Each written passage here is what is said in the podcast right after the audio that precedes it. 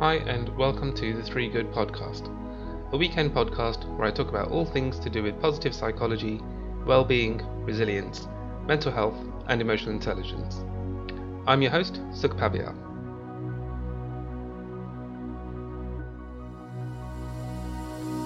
Hello, folks, and welcome to episode 48 of the Three Good Podcast. It is quite something to think that this podcast has been going for several years now it's a little pet hobby of mine, um, and it's one of these where I I would like to give it more time, but I just haven't allowed myself the space or time to really get into it in recent times. So 2022, my intent is let's try and put more con- more effort into the podcast and see where this could potentially take us. So how are we doing in 2022, folks? It's uh, it's been quite some two years that we've had with the pandemic ongoing, and I hope I hope you have been safe during this time, and that um, if you have fallen ill because of Omicron or because of any other kind of illness that's been coming your way, that it's it's past, and that you're able to get into 2022 with uh, with good things for you. Um, and if you haven't been able to get over stuff yet, then I hope you're able to take care of yourselves and really look after your health and um, and those around you as well. So today, um, in this episode, I want to talk about the question: Can you be too positive? And I think um, this question is hopefully going to uh, be quite interesting to explore. Um, I'm going to be drawing on a couple of sources that I've been coming across for uh, the book I'm writing, Positively Emotionally Mindful. And in there, the first chapter, I try and address actually um, the difference between positive thinking and positive psychology. Um, because I think it's important for people to understand that they aren't the same things and that when we talk about positive thinking, it's a it's more about a mindset um, whereas when we talk about positive psychology, it's about the purposeful study of how do we help people improve their well-being and their resilience. So um, when I when I was doing that, when I was looking into you know what, what does what, what do you know what do we know from an evidence-based perspective, and some key things came out which I, I just want to read out first. First is um, a, a, way to understand um, kind of what we might be referring to here in terms of a spectrum. So I think, uh, and, and, this is where I've landed. So this is my own creation. I call it a positivity continuum. And what I think this continuum looks like is, on one at one place we have what we could call helpful reframing. And this is where I think about positive thinking as most people are going to experience it. It's where we, uh, uh, you know, something happens and it would just be better for us and or more helpful for us if we just reframe how we're thinking about that thing so it's not as either devastating or is not as dramatic as we might be making it out to be right so for example it might be something like you've had a bad journey into work because of delayed trains, and uh, your your your normal disposition might be to moan about it and groan about it and tell someone how pissed off you are about this delayed train journey that delayed you getting into work. I know that many of us are have been um, advised to stay at home from the government, so I'm using an example which we're probably familiar with pre-pandemic times. Um, but in that kind of scenario, um, you know, moaning and venting is obviously one response, and it could also be helpful to just reframe that as a way to be able to think, oh, yeah, I did have, it was frustrating that the train was delayed, but actually what it allowed me to do was catch up on um, on on a book that I was reading, uh, and I got quite far into it, and I, quite, and I quite enjoyed that. So I didn't mind actually that there was a delay on the train. Or another example might be uh, you've been given a project to do uh, by your manager, and it's not something that you're you've had to do before, and you're going to find it quite challenging and uh, your response might be something along the lines of, uh, "This is really hard and really tough, and I don't know if I've got the skills for it." And I, have been given a task at which I am probably going to fail, and uh, this is ultimately to try and get me out of the business. And isn't my manager such a bad person? Right? You can see how kind of that spiraling of thinking takes place because um, of the person's um, frame of, how they're thinking about that project they've been given. So again, when we think about the helpful reframing, we could also look at that as, oh, this is a real opportunity to upskill myself and show my manager that I'm really capable of performing in a different way, that I can achieve the results that they're looking for from this project. And this is going to be a great opportunity to be able to stretch myself and and see what I'm capable of doing. And you can see the the real difference there, right? And that helpful reframing is what it says, right? It's helpful and it's a different way to think about that situation that's in front of us. Where I um and in general, you know, when we think about um, the kind of the helpful reframing piece, I think you know, it, it can be helpful in lots of ways. It can be helpful for things like idea generation, you know, so if you're having to come up with a different way to do things, positive thinking in that way is a good thing. You know, it's let's try and see what ideas we can come up with, support other people when they come up with their good ideas, um, encourage people to be free with their thinking. That's all going to be good and helpful stuff. It can be really helpful for competition.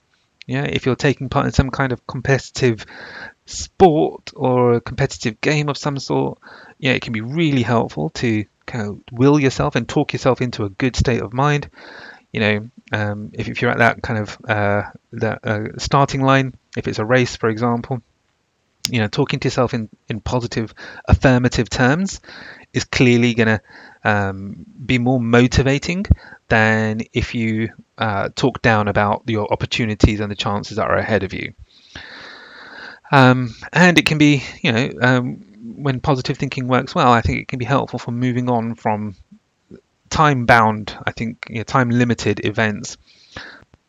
So, for example, and this is a fairly trivial example, but your favorite sports team or your favorite sports player loses their match or the game that they're playing, and it was an important one. They needed to have won it in order to get through to the next round. Um, and you're feeling particularly just kind of annoyed or frustrated about it. It's not a huge thing in terms of the impact, personal impact it's going to have on you or those around you. And it could be helpful in that instance to be able to think, ah, uh, I can get on from this and I can move on quite rapidly and quickly. I don't have to really get drawn into the frustration or annoyance that might just come from that, which is short lived and it's um, broadly insignificant in, in what you're trying to, in your normal day to day of stuff. So I think that's where, at one end of the continuum, we have positive thinking as a good thing. You know, it's it's where it's it can help with, like I say, the helpful reframing. That's my language. That's what I'm. That's how I'm calling it. Um, some key things around that is one, I think, um, you know, from um, from research that's been done into how can positive thinking help with uh, inc- incidences that happen in our lives. It's when it tends to be that um, when events are time limited, that that helpful reframing and that positive thinking can generate a level of um, enthusiasm or motivation or um, positivity um, that helps someone to be able to re- return to a level of uh, feeling that they're in control and that they can um, get through whatever it is that, that they're facing. Um, but that that there's a key piece there, which is around it is a time limited event, and that's the instance where that kind of positive thinking can be helpful. Whereas if something is more long term, um, and it's hard to be able to put time frames around things, um, but I, I think if we understand that if something stays with us over a prolonged period of time, we can probably then recognize that thinking positively about a situation may not be the right kind of way to help mentally think through that situation. So, for example, if you're in a troubled or abusive relationship, thinking positively isn't going to be something that will help you to get through that. You need other support and other interventions to be able to make that better. Similarly, with um, failed dieting, for example, that may not be something which positive thinking can necessarily help with. There may need to be other intervention, either medically or uh, with trained nutritionists to be able to help you think about um, know, the, the diet that you have and what that means for your health. So that the thing around the time limited, I think, is really important. The other piece, which is often, uh, which is also important with this helpful reframing of positive thinking, is the appropriate level of positivity. That we can understand that someone may be facing something and um, or they may be facing a particular hardship, and be- because of that, it's not appropriate to use language like, "Oh, you've got this, you can get through this," um, because they're experiencing something where they are seeking either sympathy or empathy or just having an honest and open conversation, and that kind of positive response, which we might assume is helpful, um, is not. And that's where that starts to lead us into a, a, phrase called toxic positivity, which I started to come across a, a few years back. And it started to really stand out for me because it's quite a, a difference actually to what we normally experience with positive thinking. And one um, definition of this, I think, I found in some of the research I've been doing has been quite helpful. It's from uh, Dr. Linda Shaw, who wrote an article in the Chartered Management Institute, um, and she describes toxic positivity as something that can come in the form of advice from someone else who possibly unwittingly invalidates your feelings when you're feeling low, or stops you feeling justified about your response to a situation with phrases like, things could be much worse or they make light of your experience. She goes on to say, toxic positivity also occurs when we feel we have to be positive all of the time and avoid feelings that are difficult to deal with, such as anger or hurt. So I'm just going to build on that a bit further because uh, Dr. Susan David, who's done a lot of work in the space of emotional agility, is her is the name of the book that she's written um, some of the work that she's done in this space, she describes this toxic positivity as being seen as a form of moral correctness. And I think that's really, really interesting language that she uses there to be able to help us to understand that.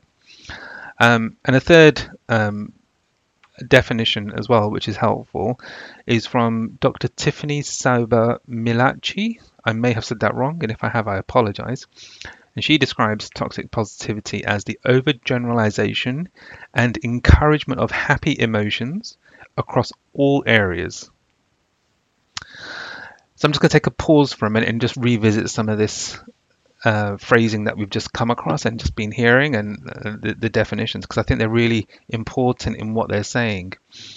So this toxic positivity, I see this as being in the middle of a continuum, and um, you know, if we go back to Dr. Linda Shaw's definition, that it, it can come in the form of advice from someone who's um, unwittingly invalidating your feelings when you're feeling low, or stops you feeling justified about your response to a situation. There's some really important pieces in there, and that uh, I think this is where sometimes we can get really confused with uh, why someone may not be responding to us well when we're trying to when we think we're being helpful with our responses, like, oh, well, things could be much worse, or, you know, things aren't that bad, or, you know, uh, um, you know, saying something like, you know, you've got this, you, you can get through this, you've got the strength and resilience to get through this. Like, those are comments and phrases I have used plenty of times myself, and on reflection, when I think about it, what I've been trying to do there is say to the other person that um, I want to be able to support you, but I don't know what that looks like. So I'm going to say something positive because I'm hoping that's going to be enough to motivate you to move through what you're experiencing. But that's not actually what that person has needed. what they've needed is to be heard and to have had empathy um, with what their situation is and what they're experiencing. And by using these phrases like, oh, things could be much worse, or you've got this, or you've got the strength to get through this, what we're doing is we're saying to that person, we're not hearing you. I am. You're, you're not being heard. And in fact, what we're trying to do is, uh, or not trying to do, what we're, the impact of that type of response is um, that the other person is not able to fully explore or think about what they're facing because we're, we're kind of shutting that down. We're saying to them, you're not allowed to explore this further because I haven't given you that support, that space, or that time to think through what you're experiencing. And um, so I think that's really interesting there from Dr. Shaw's definition about the, yeah, it's uh, coming in the ad- ad- form of advice where you're un- unwittingly invalidating other person's feelings. You know, and when Dr. Susan David talks about it as a form of moral correctness, you know, this is super interesting because I think we see this a lot in social commentary when people are trying to put a positive spin on what can be a very hard situation. You know, so we've seen this, I think, plenty over the last two years with the pandemic and the way that different governments around the world have dealt with the, the situation. There are a lot of people who have tried to put a very positive spin on what is happening in what are very grave situations. You know, that's come from political leaders as well as um, you know, news commentators, as well as just general people commenting on the, the situation.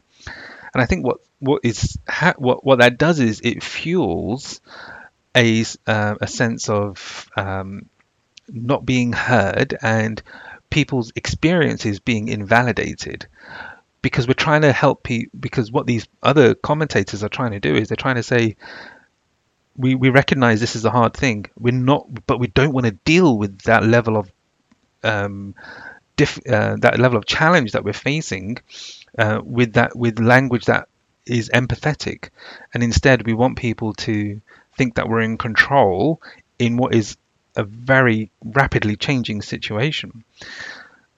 But what it does is it just further inflames people who are experiencing incredibly challenging times by innate by um, by showing them that they're, they're not being heard and they're not being listened to.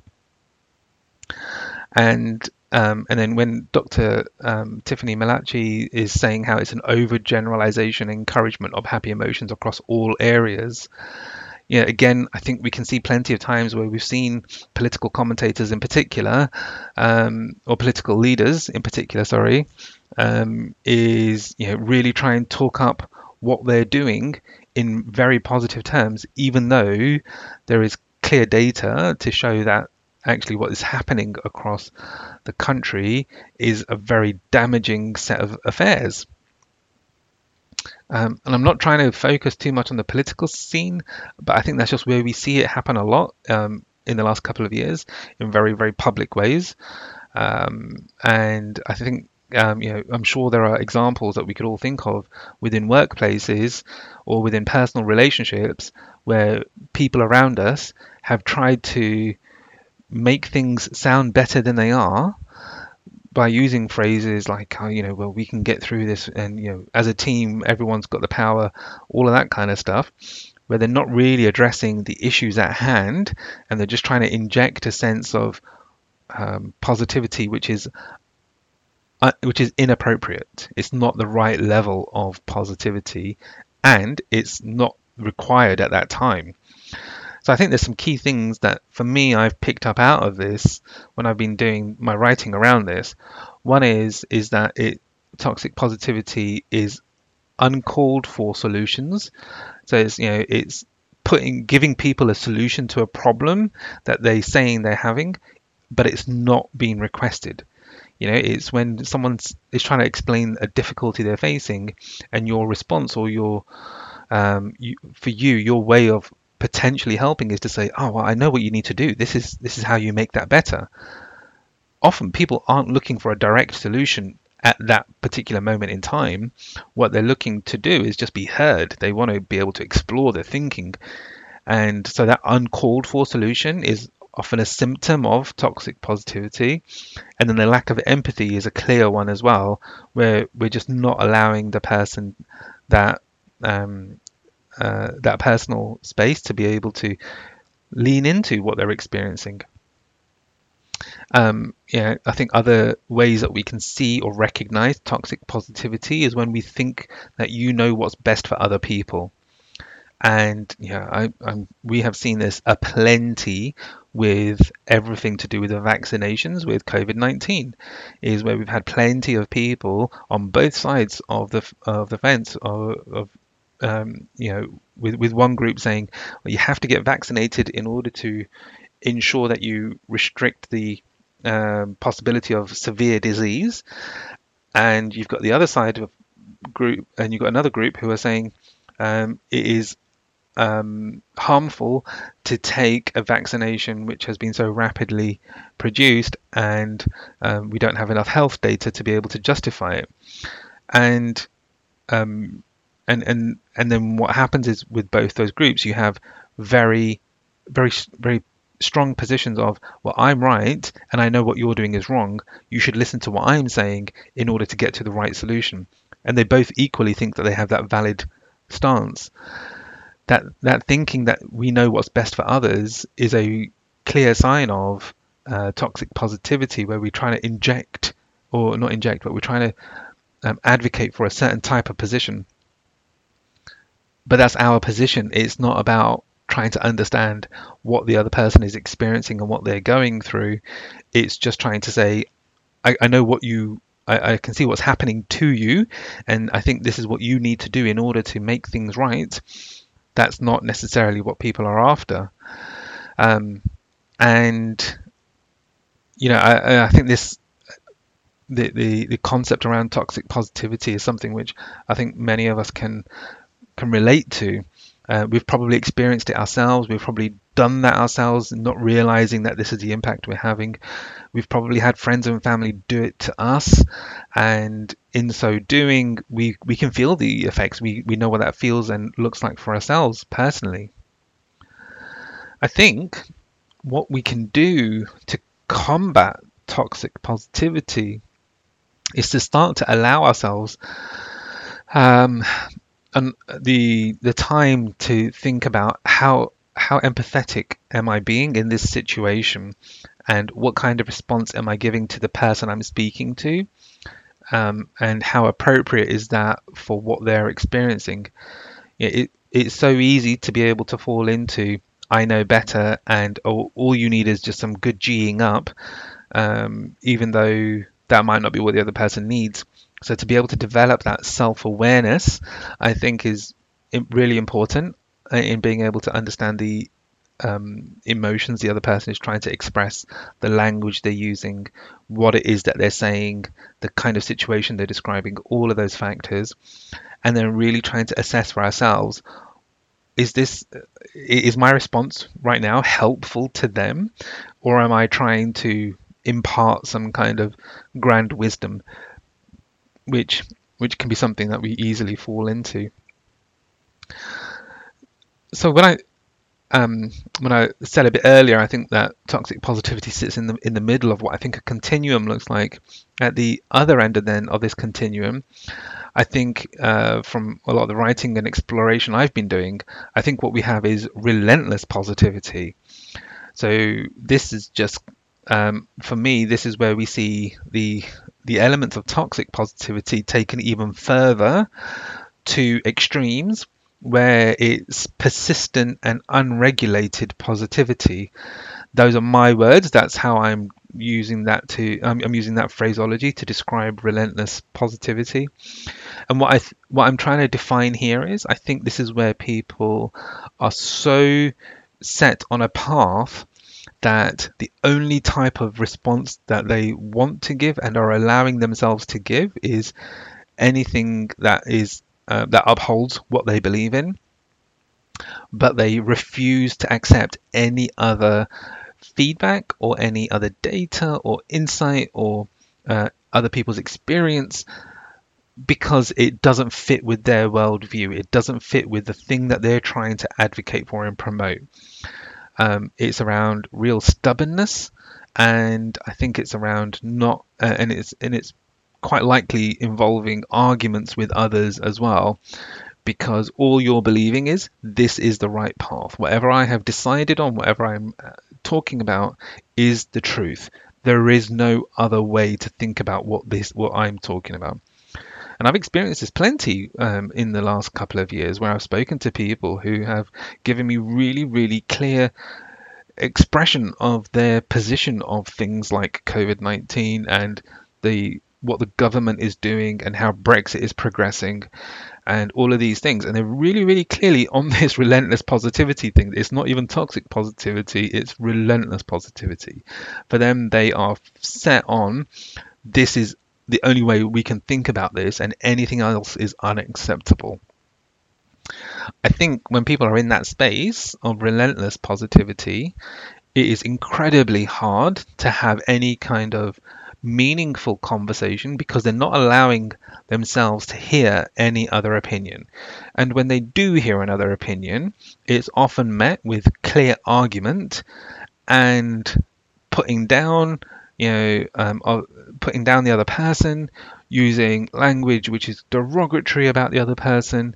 It is probably um, offensive language in some instances as well. You, you know, this is a kind of person who's so clear that that what they're saying is right, nothing else can possibly enter, and they're not allowing any other uh, uh, thinking to take place.